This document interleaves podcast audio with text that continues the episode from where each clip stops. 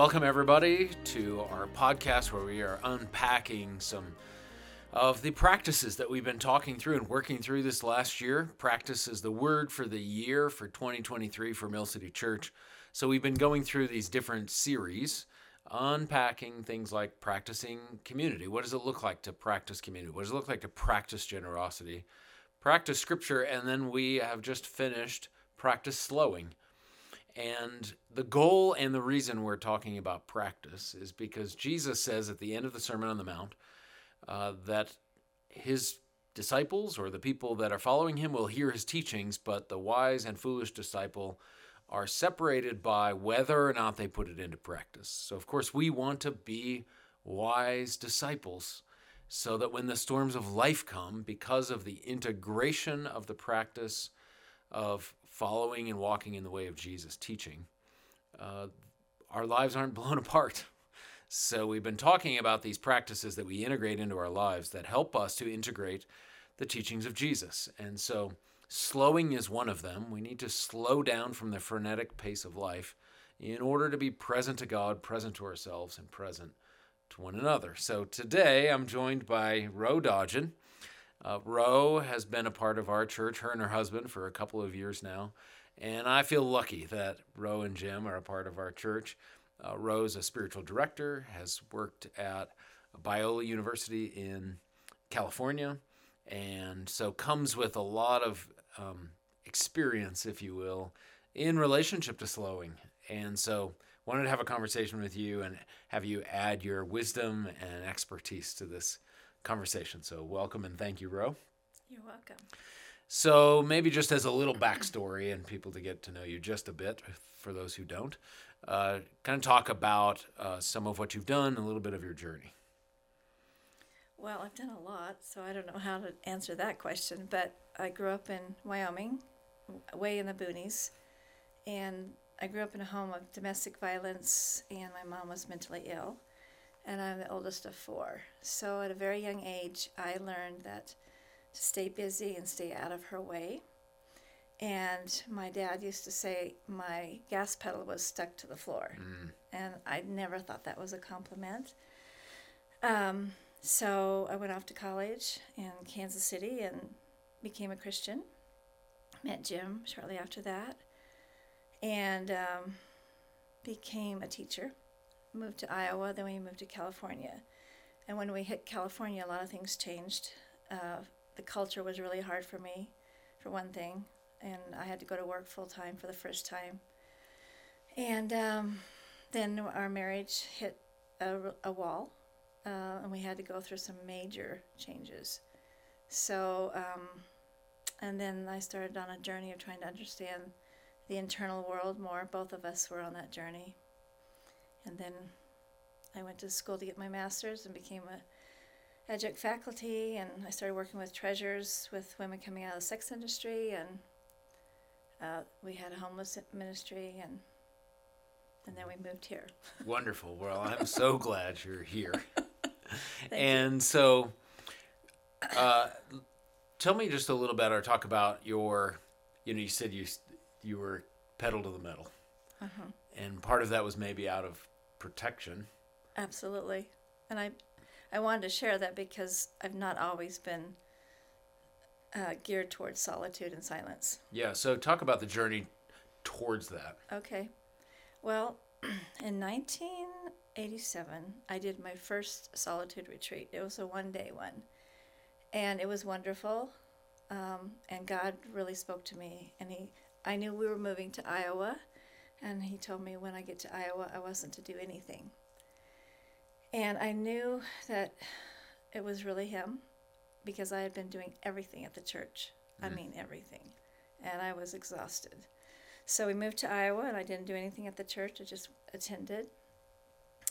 But then we moved to California, and some of that, what I was feeling, stopped because I was so engulfed in the culture and trying to figure out who I was in California.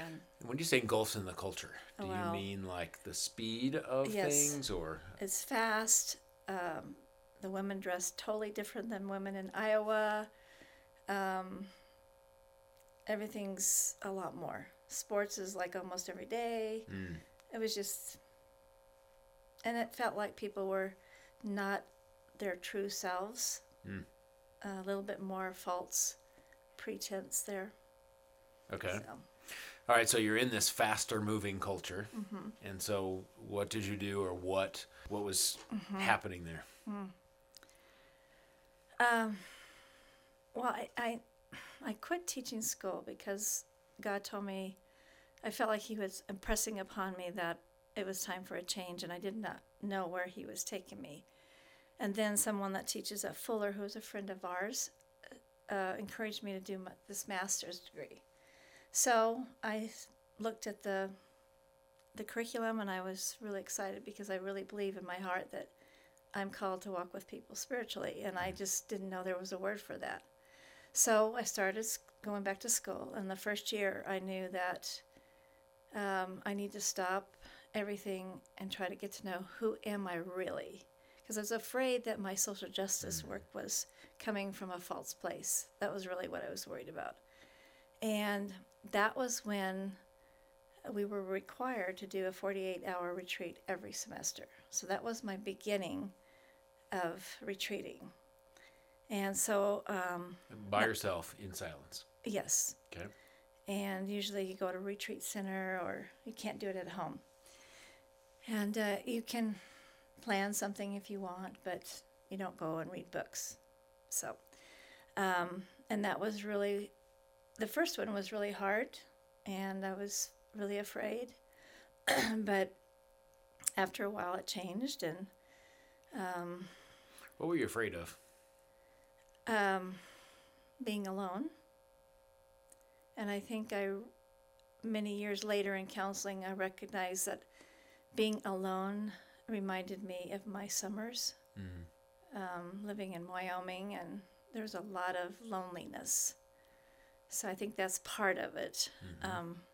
But then I went on to do several larger retreats, and then I started working at Talbot. And now, a larger retreat, let's put that in context. I happen to know that a larger retreat was a 21-day silent retreat. Yes. That, blows my mind. Mm-hmm. So we talk about that a little bit. I realize that the vast majority of people are not going to do that mm-hmm. for lots of different reasons. Mm-hmm. But talk about that, and maybe whether it's that one, or maybe reference even some, whether it's a day or some of the others that you've done. Mm-hmm. But what have you experienced? Mm-hmm. What would you encourage? Mm-hmm. Well, a lot of people at Talbot Seminary in the spiritual formation program have done 3-week retreats. So I was surrounded with them coming back and talking about what they experienced. Mm-hmm. And so I wanted to try that. Mm-hmm. And the first one I did in Santa Barbara at a Episcopalian retreat center. And it was, and I would call my spiritual director at home. I didn't have anybody else to talk to. I mean, you're not supposed to talk to anybody, but you can talk to a counselor or a spiritual director, because, it can be damaging if you're not ready for it. Mm. So there was a theme for that first one, and it was definitely God loves me. And he wanted me to experience it in the depths of my heart. And it was a gentle retreat. I painted, and I wrote poetry, and I did some Ignatian exercises, and practiced using a prayer rope, which my spiritual director had given me one. So there was just a real sweetness about it. Mm-hmm. And I will say I was scared to death again the first 3 days, and the fourth day Jim, I wasn't supposed to call him, but I called him, and he said, well, Ro, you need to let go of that fear and be where you're supposed to be. And I went to sleep that night, and I had a dream about the runaway bride, and it was me. And I won't go into all the details, but when I woke up, I knew God was saying, you're here because I want you here, and you don't need to run. Mm. So that was, and I didn't have fear after that. Mm. And then the journey of understanding God's love for me. Mm-hmm. The second retreat I went on because I felt like I needed to dig into some deeper psychological issues. And that one was in Gig Harbor, Washington. It's It's designed to be alone for 21 days in a house with nothing in it but your Bible and a journal, and you can bring art supplies. Wow. And you meet with a spiritual director Monday through Friday, and I met with him at 6:30 in the morning. And then you buy your food before you go in because you don't get to leave, and you're only allowed to walk slowly. So that was, both the retreats were life-changing, but that one was really painful. I had really never addressed the mental illness of my mom and how abandoned I felt. And so most of the retreat was about who am I because of that, and unpacking God's plan for my life in spite of that. And I had lots of beautiful dreams. I had some miraculous experiences. And I think that's one of the things about doing a longer retreat. What you experience is your internal world becomes very quiet. And I can't explain it unless you go on a retreat and actually experience it. And I have discovered, and also with walking with other people that retreat, that at first you might not get there very fast, but once you do get there, you might get there faster at the next retreat. So that has been a real gift. Yeah. When talk about, you just mentioned the noise and this, you know, like the quiet. I mean, for some people to think of 3 hours by themselves in silence and solitude might be as scary as, let alone 3 weeks. Talk about the need to quiet the noise. Well, I think a picture of that is if you have a jar with dirt in it and you shake it up, you can't see anything in it, right? So if you let it sit there long enough, then the dirt will settle on the bottom, and then you can see what is actually in the jar. And that's kind of what happens on a retreat. If you stay long enough, you will quiet, hopefully, unless there's something else going on. And then what comes up is you begin to notice things that you need to address. So I think that's one of the biggest values, but it is scary. And I appreciate that you've invited people to start with 5 minutes. And it really does need to start with 5 minutes, and then maybe 10, maybe 15. And I would encourage people to try 3 hours, to go your favorite place in Fort Collins or the mountains and sit and just maybe journal, but be quiet and let God speak to you. Yeah, and the noise is just all of the, well, I have an article by Dallas Willard, and he talks about stimulation. And it's a great article. And we're so stimulated. That's why we have a hard time quieting. We're just used to that. Yeah. You've mentioned a couple of times now, as you've talked about whether it's a 1 day or a 3 week time away, you've brought up your story. So maybe talk about the ways. Can you talk about how your story gets involved in trying to slow down?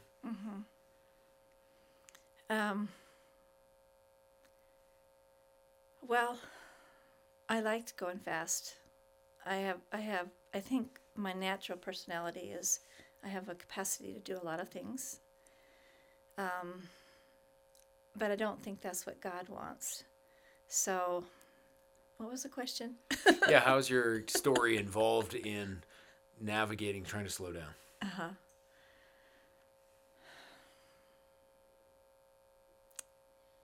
I think when I started realizing that slowing down is a gift, and that when I know myself better and I know God better, I can do what He's called me to do. So that's probably the longer story, but it took me a while to recognize the gift in that. Because I think sometimes when we think of slowing, depending on somebody's personality, they might think lazy. Oh yeah, I would have told you it was lazy. And I did have one experience that really showed me myself, and I was four-wheeling actually up at Grand Lake, and I broke my hip and my shoulder. And I went home, and I was not going to stay in bed, and I wasn't going to let anybody help me. And I was in a lot of pain, and I look back at that and I realized after that experience that I need to wake up and let people help me. Mm. So that was another part of God inviting me to be aware of what I need. Mm-hmm. You mentioned somebody, like encouraging, start with 5 minutes. That's a good place to start. You don't start with 3 weeks. How would you encourage somebody to structure, whether it's that 5 minutes or how to engage it, 5 minutes or 3 hours, mm-hmm. or whatever you mentioned, like anything from journaling or whatever. Is there whether it be a state of mind or a way to enter it, any input you would give on that? Well, there's lots of retreat books out there that can give you a guideline. But I do think sitting in quiet is a little bit different than going on a retreat and mm-hmm. having a plan. Mm-hmm. So I think they're both important with lots of space to let God do what he wants to do, not what you want to do. Mm-hmm. So 5 minutes is beginning to see if I can quiet enough to pay attention and sit in the presence of God's love. And I don't know that you can explain what that feels like until people try to experience it. Mm-hmm. And if it's hard for them, then they need to have someone walk alongside of them mm-hmm. and help them unpack what is coming up for you that's keeping you from being able to be mm-hmm. quiet. Yeah. And that's where a spiritual director would be helpful. A counselor, because sometimes in silence, all the abuse we've experienced can mm-hmm. come up. Mm-hmm. So... But I think when you first go on a retreat, you need a plan, meaning not, I'm going to read 5 books and I'm going to do this and this and this. I mean, when I get there, I'm just going to go for a walk. Mm-hmm. I'm going to if somebody were to want to do, let's say they wanted to do a mm-hmm. 24-hour or something like that, mm-hmm. is there one book that you would recommend or two that you should say, I would encourage you to read this ahead of time? Uh-huh. Going on Retreat is one. I'm not prepared with the author's name. That's all right. I have a couple. But that is one thing a spiritual director sometimes will mm-hmm. do, is help you plan a retreat by asking you, well, what do you need right now? Mm-hmm. What are you hoping to experience? And that could, I don't experience God's love. So they might suggest that you spend a lot of time in the passages that talk about God's love for you. Mm-hmm. And then journal how you experience that or something. But... one of the things that I've experienced as I've developed and cultivated the practice of sitting in silence, which I do every morning with God, and then there's longer times otherwise, but the daily kind of morning silence. At first, I think I found it's just sitting quietly, which was nice, mm-hmm. but I found that the impact was in the cumulative effect. Would you say that that's been true for you? Absolutely. And can you speak to it in a greater way? Well, it's just the same as, it's not just that practice. I mean, you brush your teeth every day. You probably don't even think about it. Yeah. But it does have an effect on what's going to happen at the dentist. You read your Bible, hopefully, at least some of it every day, and it changes you with mm-hmm. time. And, you just have to practice something if you want to understand the value of it. Yeah, yeah. Even if you do it poorly. And in fact, that's something, I think it was Ignatian said, anything worth doing is worth doing poorly. Absolutely. So, go for it. And there's always more to learn and grow in. Absolutely, yeah. It's so funny to me that you talk about yourself as the accelerator glued to the floor. Because I've only known you for a couple of years, so I didn't know you when you were younger, but I don't experience you that way, which I guess in some ways is a testament to mm-hmm. the power of God mm-hmm. through this practice. Yeah, you are a very calm presence, and I also know you do a lot. You're not sitting around eating bonbons. Mm-hmm. But, you're very engaged with a lot of different people and involved in different retreats or different things that different people are doing. And so So I just want to say, like, that's such a beautiful, you're a beautiful reflection of the reality of that. Thank you. Mm-hmm. Can you talk a little bit about maybe some of the, I think you've mentioned it already, but either some of the things that you have found to be obstacles to this, things that have been a struggle for you in this, or that other people might find in struggle, because you've been a spiritual director, you've done this with other people. So maybe talk about some of the common things for yourself and others. Well, we all are gifted in a certain way. We have spiritual gifts and we have other kinds of gifts, and we know that all of our gifts have a shadow side. And one of my gifts is mercy. And before I came here, that would get in the way if somebody has a need, particularly walking with the women that came out of the sex industry, or we had some homeless friends. Actually, we had quite a few. And if they would call and say, I'm in trouble, that would take precedent over being on a retreat. And so I had to learn to recognize that my gifting can keep me. It's a temptation to not do what God wants me to do. It's different now. My life changed so dramatically when I moved here. And I have a lot more time to be quiet. Did maybe taking time for yourself feel selfish versus helping somebody who was expressing need? Yes. And I can say that, but I also know that just because someone has a need, I'm not necessarily have to fulfill it. But I've had to really internalize that, because I still struggle with that.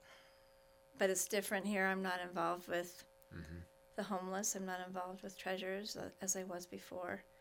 But what comes up here is, and it goes back to your story. Almost everything goes back to your story. And my story, I've always wanted a family. So my family never gets together. They never did when my parents were alive. My brothers live close by me here, and they don't want to get together. It's just the nature of our family. And so I have longed for that with my own children. So they graduate and go off, and one moved to Raleigh, my son moved to Amsterdam, my daughter moved to Northern California. So when we moved here, I was excited about having family here, and our oldest son is living with us right now, and our daughter lives here with her husband and kids. So that is the challenge now, is if my daughter asks for something, I will do it. I won't say no to her very often. And I realize that's a temptation that I need to address, but I see how it's related to my story. Did that answer your question? Yeah. I think of what you mentioned are good things. Whether in California, great to help women coming out of sex trafficking or sex industry, or homeless, or your own family, whom you long to be close to. Yeah. So nothing bad. No. And yet the ways in which we have to navigate how to say yes at the right times and say no at the right times. And yet I think one of the things I've learned, and maybe you can speak to this too, is if I can actually spend time in slowing down with God, I actually become more valuable to the people that I do end up saying yes to and spending time with. I can respond out of a more present place, a more calm place, a more connected to God place. I think I say that to say that slowing down for these reasons that we've talked about, then doesn't just become a selfish, I just need me time, but that's actually me time for you time. Would you? Well, I could see how people might think it's selfish, but it's necessary. And Jim and I always try to put retreat days in our calendar, and we actually do it 6 months ahead, because we know it's something will try to push it out.